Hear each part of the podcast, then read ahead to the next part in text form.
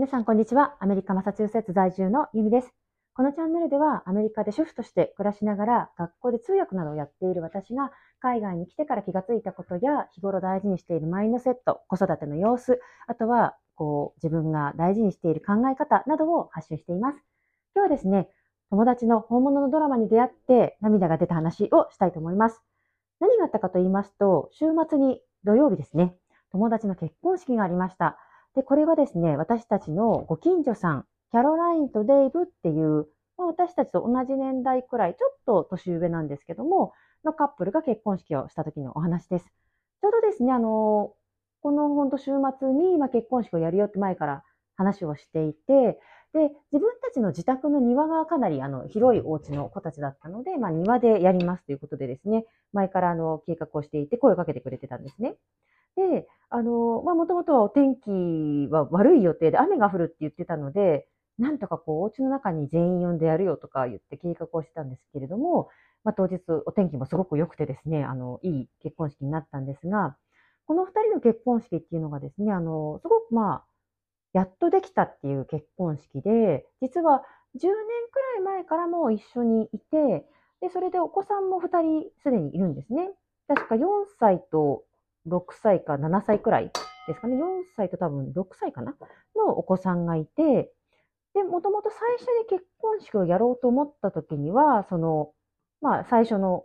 長男くんですね、を妊娠していることが分かったので、結婚式をキャンセルしたらしいんですね。うん。で、キャンセルした後に結局子育てなんかも忙しかったり、まあ二人目を妊娠したりで、こうずっとこう結婚式というものはしてこなくって、もうその事実上、事実婚みたいな感じだったんですかね。うん。もうすっかり私はあの結婚してるもんだと思ってたので、最近になって結婚式やるからぜひ来てねって言われてですね、その時初めて、あ、結婚してないんだってことに気がついたんですよ。うん。まあ、結婚してなくても、その、なんで、言うんですかね。なんか日本だとやっぱり二人一緒になって子供いてっていうと、こう、戸籍上は結婚しててっていう人がすごく多いと思うんですけど、まあ結局あの、こっちだとまあ多いですかね。欧米とかでも事実婚みたいにこう、書類上はあんまりこう、結婚してないけど、まあ物理的にはずっと一緒にいて生活してるよみたいなカップル結構います。うん。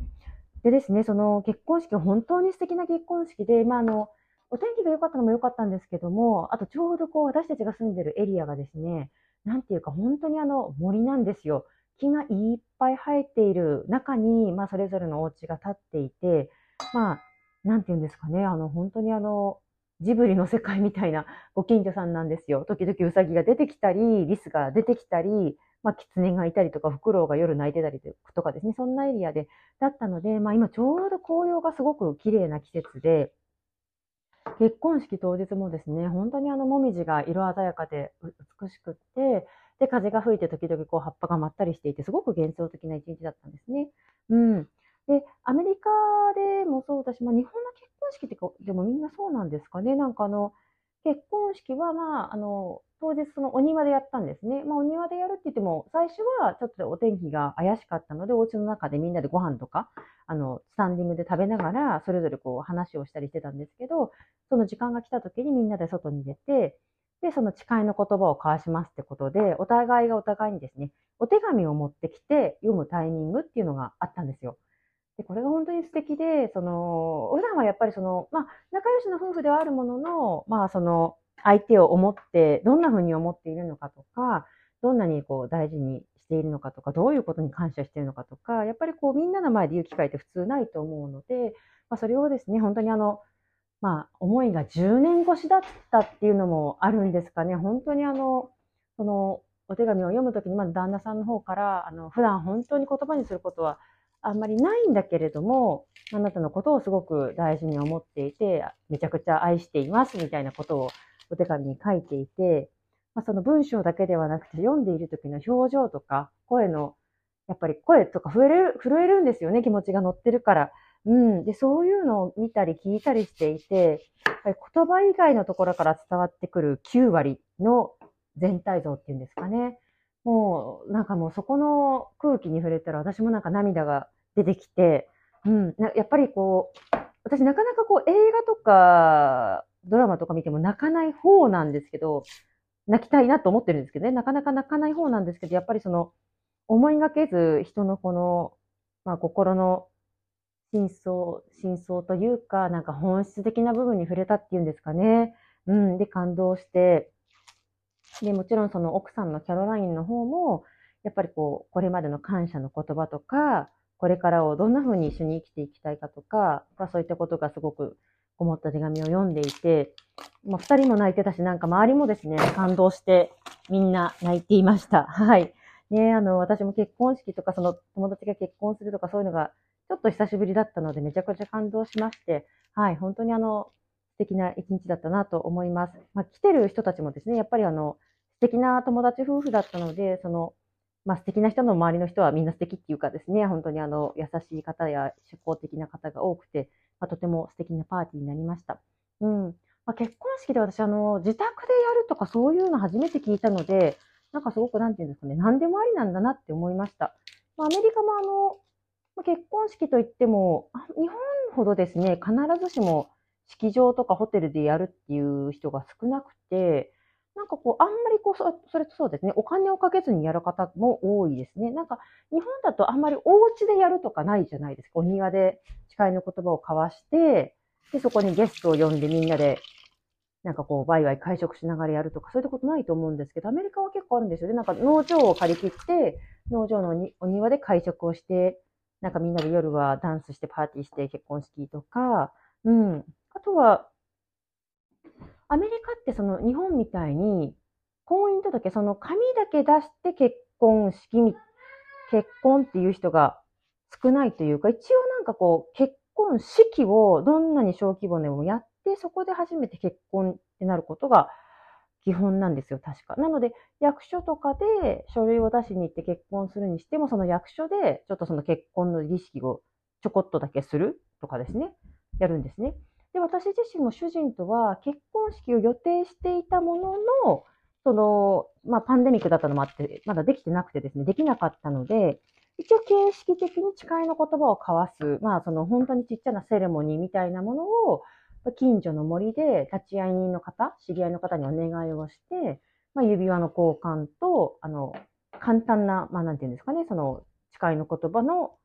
交換だけして結婚をしたんですよ。うん。なので、まあ、すごくアメリカと日本で、というか、まあ、世界できっとそうですよね。まあ、そその結婚式とか結婚の文化って、まあ、結構違うんだなってことを今回もあの、まあ、学んだというか、知りました。うん。なので、アメリカでそのコロナの頃に結婚式ができなかった方たちは、一応その、まあ、結婚を書類を持って行って役所でするために、もうその書類を出しに行った時点でちょっとそのドレスを着ていたりとか、まあ、なんて言うんですかね、なんかあの、ワンピース着たりとかは本当にウェディングドレスを着てベールをもう被って役所に届けに行ってる人なんかもいてですね、うん、あなんか本当そんな感じです。日本だとなんか紙を届けるのと結婚式をするのって全然別の日じゃないですか。うん。なので、あの、まあ、役所とかにも全然私服でみんな行くと思うんですけど、アメリカはドレス姿で役所に行く人なんかもいるんですよね。なんかそういうのすごく面白いですよね。うん。まあ、各いう私たち、まあ私とベンはですね、あの結婚式を一応まだやりたいとは思っていて、まあ大河がまだ小さかった頃とかは計画ができなかったんですけど、本当はですね、来年2024年の春にイタリアで、ちょっと親戚の方がイタリアに住んでたりするのもあってですね、あの、イタリアでやろうっていう計画を立てて、あの、楽しみにしていたんですよ。で、まあ、もちろん、じゃあどうやってお金貯めとこっかとかですね、あの、そういう予算とか、どうやって準備するかとかも、ちょっとずつ考え始めていた矢先に、まあ、この夏ですね、あの、あ、来年の春までに家を売らないといけないっていう感じになったので、ちょっと急遽、やあの来年の春までに家を売らなきゃいけないのに、結婚式もそれまでに準備するってなると多分ちょっとパンクしてしまうというか、おそらくその結婚式を楽しく迎えるのが難しいかなっていうところもありまして、うん、急遽予定変更してですね、結婚式はまあできたら2025年かなっていう感じに今考えています。うん。ただ私自身もその30代後半で、まあそのいくつになってもドレスは着たっていいと思うし、あの、ね、みんながハッピーならそれでいいと思うものの、やっぱり私もその、まあ、自分の体が、まあ、エイジングしてきたっていうんですかね。うん。やっぱりその、だんだんだんだん年相応になっていくのかなっていう感じはしているので、そうですね。まあ、やれるなら早くやりたいなとは思っているんですが、うん。でも、もうあとはこれから2025年までの2年間ですね、あの、だ、まあ本当に結婚式やりたいんだったら、そのために健康で綺麗であのいられるようにエクササイズを頑張るとか、睡眠をしっかりとるとか、まあ、あとは心の健康もですね、あの保っていけるようにするとか、もうあの、期限がずれたのであれば、そこに向けて自分自身も体を、体と心を合わせ込んでおこうっていうふうにですね、今は思っています。うん。で、マレーシアに移住したら、おそらくあの、大河も、あの、どこか、保育園とかに入りやすくなったりとか、そしたら自分も、あの、お仕事はするつもりなんですけど、働きやすくなったりとか、あとはジムとかにも通えるようになると思うので、まあそういったところでですね、ちょっと体の管理をしていきたいと思っております。はい。まあ、今日はですね、その友達の結婚式に行って本当に感動したお話と、まあ、自分自身もちょっとこれから結婚式どうしたらいいかなってことについて、あの、お話をしてみました。まだまだですね、これからのことはいろいろこう、未知数なところが多いんですけれども、ただもう、もう決まってしまったことなので、やっぱり楽しみでもあって、マレーシアはですね、去年一回行って、まあ、本当にあのー、栄えてるんですよ。もうマレーシアってなんか、まあマレーシアっていうか、クアラルンプール、首都ですね。首都はですね、本当東京みたいな感じです。電車も割と、まあ東京ほどの電車網ではまだないんですけど、まあ電車での移動も割とできて、なので車がなくても割とやっていけるし、まあ本当あの、日本に近いのもあって、日本人のコミュニティが大きいんですね。で日本人の方がたくさん住んでるから、日本のお店もいっぱいあるんですよ。ダイソーもあるし、あと、紀ノ国あるんだったかな？それから伊勢丹とかも入ったりしてですね。うん。なので日本スーパーもすごく充実していて、まあ多分、衣食住には困らないかなっていう感じなんですね。うん。あとは今住んでいるマサチューセッツがですね、日本の北海道くらいの場所にあるので、冬ってすごく、やっぱり寒いんですよ。雪が降ったりして。うん。で、それ自体まあ綺麗だしダメじゃないんですけど、まあマレーシアって年中あったかいので、まあそれもあの楽というか楽しみだなっていうところもあります。うん、あと日本が近くなるので、まあ、もし来れたらですね、家族が遊びに来てくれるといいなとか、いろいろこう、もう決まったことは楽しみにしようと決めて、今、いろいろ準備をしております。うん。考えてしまえば、こう、不安なこととか、あの、これは大丈夫かな、あれは大丈夫かなってことがないわけではないんですが、やっぱりこう、考えても答えは出ないというか、もう決まったことの中で最大限の成果を生み出すだけだなっていう感じなので、まあなんていうんですかね、もう決めたことを正解にしていくっていう感じですかね。うん、これからの家族で協力しながら、ベストを尽くしていいマレーシア生活にできるように頑張りたいと思います。またはですね、今月末にそのマレーシアに下見で1ヶ月行くのと、それからその後私は大河と初めて2人であの海外旅行というか日本に帰るので、まあそれもドキドキしますし、まあ楽しみでもあって、ちょっとですね、あの、しばらくアドベンチャーな感じが続くんですけれども、うん。で、しかも、やっぱりその、お仕事とかを、その、働、まあ、働かず、働いてない期間になるんですかね。その、私たちがちょっと旅に出る間はお仕事とかもしないので、まあ、その辺のその、バランス、経済バランスとかも考えながらなんですけど、うん。ただ、あの、もう自分たちはこれからいろんな成果を作っていけると信じてですね、まあ、てか、やると決めてやるんですけど、うん。あの、しっかり前向きに準備をしていきたいと思います。はい。今日はですね、結婚式の話とこれからのことにもちょっと触れさせていただいたんですけれども、最後まで聞いていただいてありがとうございました。皆様も素敵な一週間をお過ごしください。